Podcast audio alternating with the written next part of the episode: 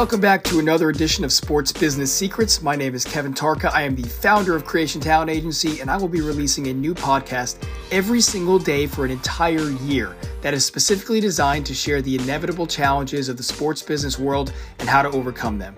I'm inviting you to join me in real time on my personal journey of representing professional basketball players, traveling the world, and continuously finding ways to battle through the adversity in this competitive industry. The goal is to share as many secrets as I can to help you along your own path to success.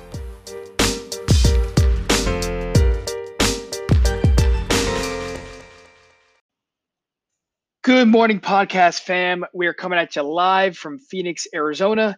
Yesterday, we talked a little bit about the changes that are happening, mostly about college, but today we're going to talk a bit more about the younger level and the shift that's happening with recruiting and high school level players going to the next level. So, with that being said, we are talking about the Overtime Basketball League.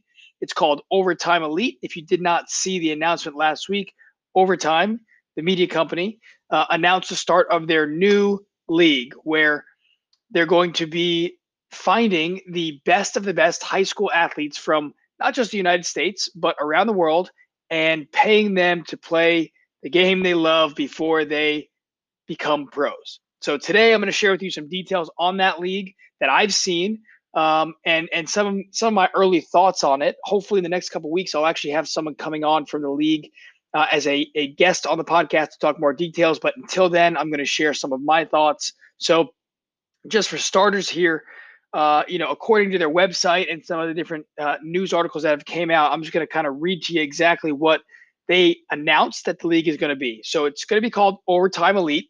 OTE uh, is going to be, I guess, the abbreviation for it. And it is a transformative new sports league that offers the world's most talented young basketball players a better pathway to becoming professional athletes while engaging and inspiring a new community of digitally native fans.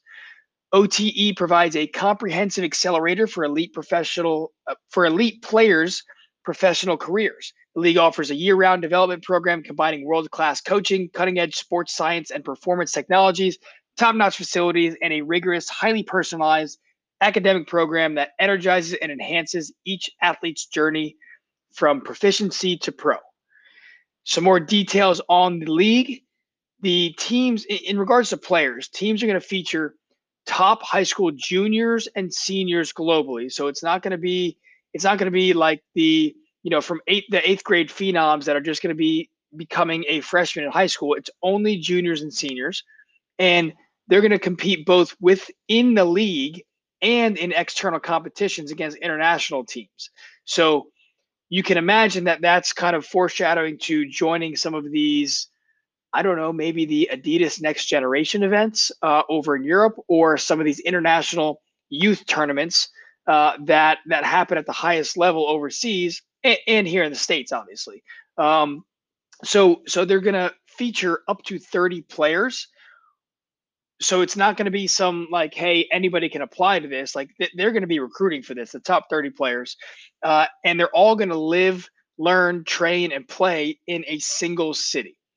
So in terms of comp- compensation, this is the the the key driver that makes it such a unique new change is that each each athlete is going to receive a guaranteed minimum salary of at least $100,000 per year plus bonuses plus shares of equity and overtime. So that part I'm still trying to figure out and how how those shares translate from year to year to year if they're going to be diluted or if it depends on the level of of talent that you have and the upside that you have in regards to how much equity you get. Um, but it's it's it's interesting. I mean, it's it's an it's a big time opportunity. Like if you just take into perspective, you know, that that level of salary uh, and bonuses and equity. You know, some people take some people never ever most people never ever see that in their lifetime in the world, right? So for these players to be given this opportunity, it's a pretty big deal. And, that's not to say that they didn't work hard for it. No, for sure. I mean, I think you know, obviously the league, the demand for a league like this is there because players earn that, and and they have that platform and they have that skill set that it, that's worth that much in the market. Um, but it's just it's it's a big deal. Um, so players are going to obviously be able to earn new revenue from the use of their name, image, and likeness through custom jerseys, trading cards, video games, Uh, they even said NFTs and more on the website. I think this is a big time, a big time key to the success of the league is how much they're going to leverage the name, image, and likeness and the digital and social currencies that these players bring with them in order to bring in sponsors or or partnerships or you know sneaker deals for the league itself to generate all that revenue. Benefits. Every player is going to receive full health care coverage as well as disability insurance coverage, which is going to provide financial protection should they receive an injury that hinders their ability to play professionally. Also, which is which is interesting, each athlete is going to be guaranteed payment of up to $100,000 for college tuition should they decide not to per- pursue a professional career. That's interesting because it's it's almost like an additional benefit outside of the benefit of education that they're going to receive because uh, the education they're receiving is is direct instruction and a model that's going to be led by individual in-house instructors who teach both one-on-one and in small group sessions uh, that feature a four to one student teacher ratio which they listed online. So they're going to supplement a traditional course model or traditional course offering with focuses on life skills which is which is completely necessary including financial literacy media training social justice advocacy and many more different topics so i think that the education in the states needs to go through this already like the entire educational curriculum in the states uh, needs to go through this like there's no reason and i don't want to get on a tangent here but there's no reason why why in high school you need to you need to learn a certain amount of science or math if you have no interest in doing that. I get well-rounded individuals. I get uh, I get doing that your, your your freshman year of high school, right? But if you don't have an interest in it, why are you why are you learning it? In addition to the fact that you know I, I can't even imagine the the absurd, disgusting percentage of high school students who don't know how to open a bank account or don't know how to write a check or don't know what a mortgage means or or would have no idea what what to do when it came to buying their own house, even though they're probably not doing it at that age. Why are we not teaching these things that are real life skills, right? Anyways, that, that was my tangent on education. So so they're going to be offering a lot of that um, in in their program. Leadership. So overtime is going to be led by two former league executives, which is huge. Uh, the first one is Aaron Ryan, who's going to be the president and the commissioner who worked for the NBA in different capacity for 22 years. And uh, the head of basketball operations is going to be Brandon Williams, who's a former NBA player who turned into an, NBA exec. And he's also worked with the 76ers and the Sec, uh, Sacramento uh, Kings. So, in addition to the, the, you know the leadership they have, which I'm going to get into in some of my takeaways, they're hiring 80 to 100 people to join the organization in different educational, basketball, and grassroots capacity roles. Location. So I don't know. The, the secret has not been let out of the bag. There's a, uh, allegedly two different cities that OTE has narrowed down to, and they're going to announce that uh, in the coming weeks. But they're going to be located in in um, I would imagine a major city uh, where not only the players are going to be, but potentially the players' families, I believe, uh, which is which is really interesting. So, uh, anyways, that that was a lot of that was just a lot of the details that I wanted to share with you. I mean, you could look up all that stuff on on their website, online, in different newsletters. Uh, but I just wanted to, to, to kind of say it out loud. Now, on to my takeaways. So, number one, it is completely necessary. It has been necessary with the combination of the NCAA dragging their feet with the lack of free market, let's say, money making opportunities plus the devaluation, generally speaking, of, of the value of a college degree, there needs to be more options. Now, I don't want to get on another tangent, and go down the path of, of whether kids should go to school or not and get a degree. Yes, you should get a degree.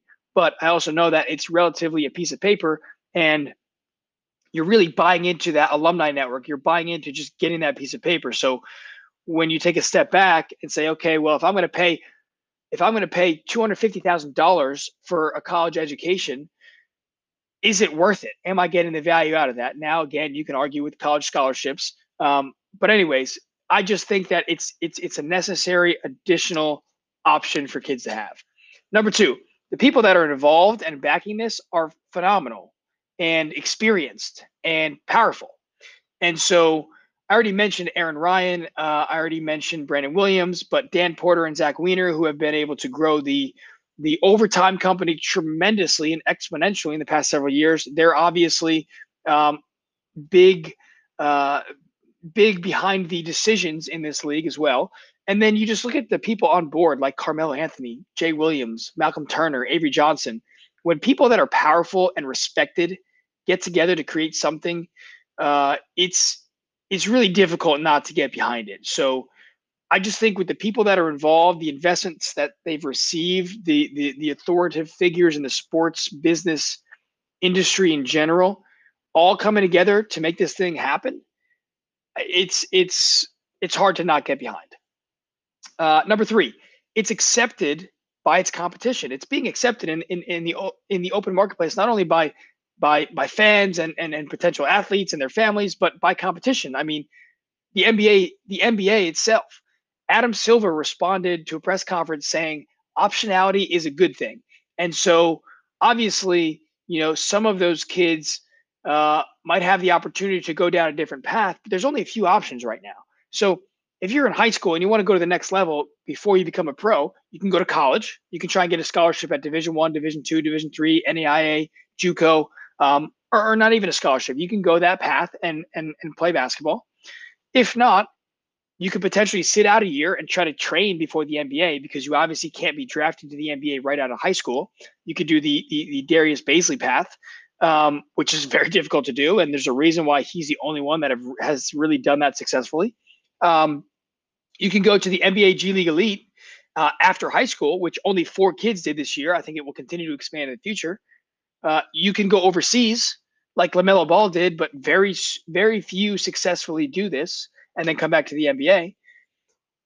But Europe has had this; they've had this model. I'm pretty sure forever.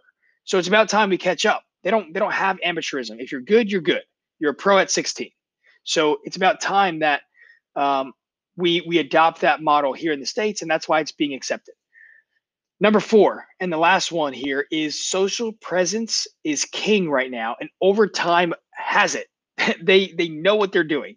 They have close to 50 million followers across their platforms on social media, and when you're talking about how to create an audience and build a brand, I'm pretty sure they're the right company to do so. So that is what is going to also continue to exponentially drive the value of this league by by helping their their the the players that are in it expand their reach, expand their platform, expand their audience because when they do that, the league wins too and everybody wins.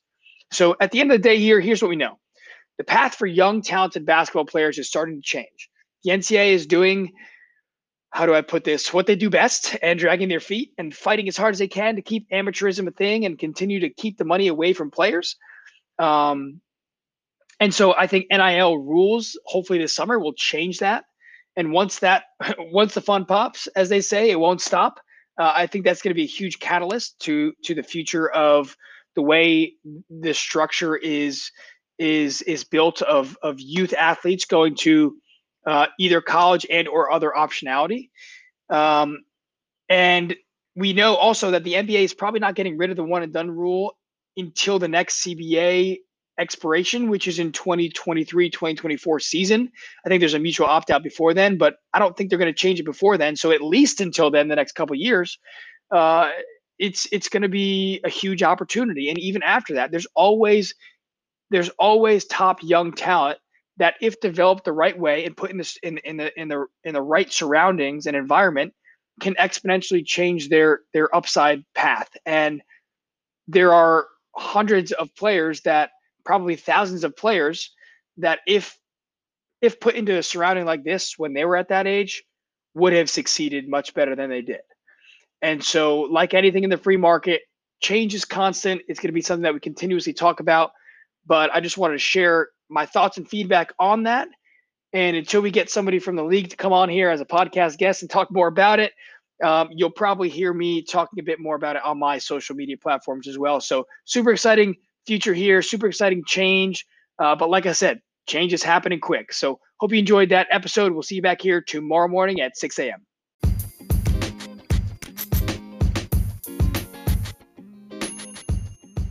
thank you so much for listening today. If you enjoyed this episode, it would mean the world to me if you could give it a rating and a review on Apple Podcasts. And if you're feeling really crazy, you can even share it on social media. As always, if there's a topic you want me to talk about further or a guest you would love to hear on the podcast, just shoot me a message on social media at Kevin Tarka. Thanks again, and I'll see you here tomorrow morning on Sports Business Secrets.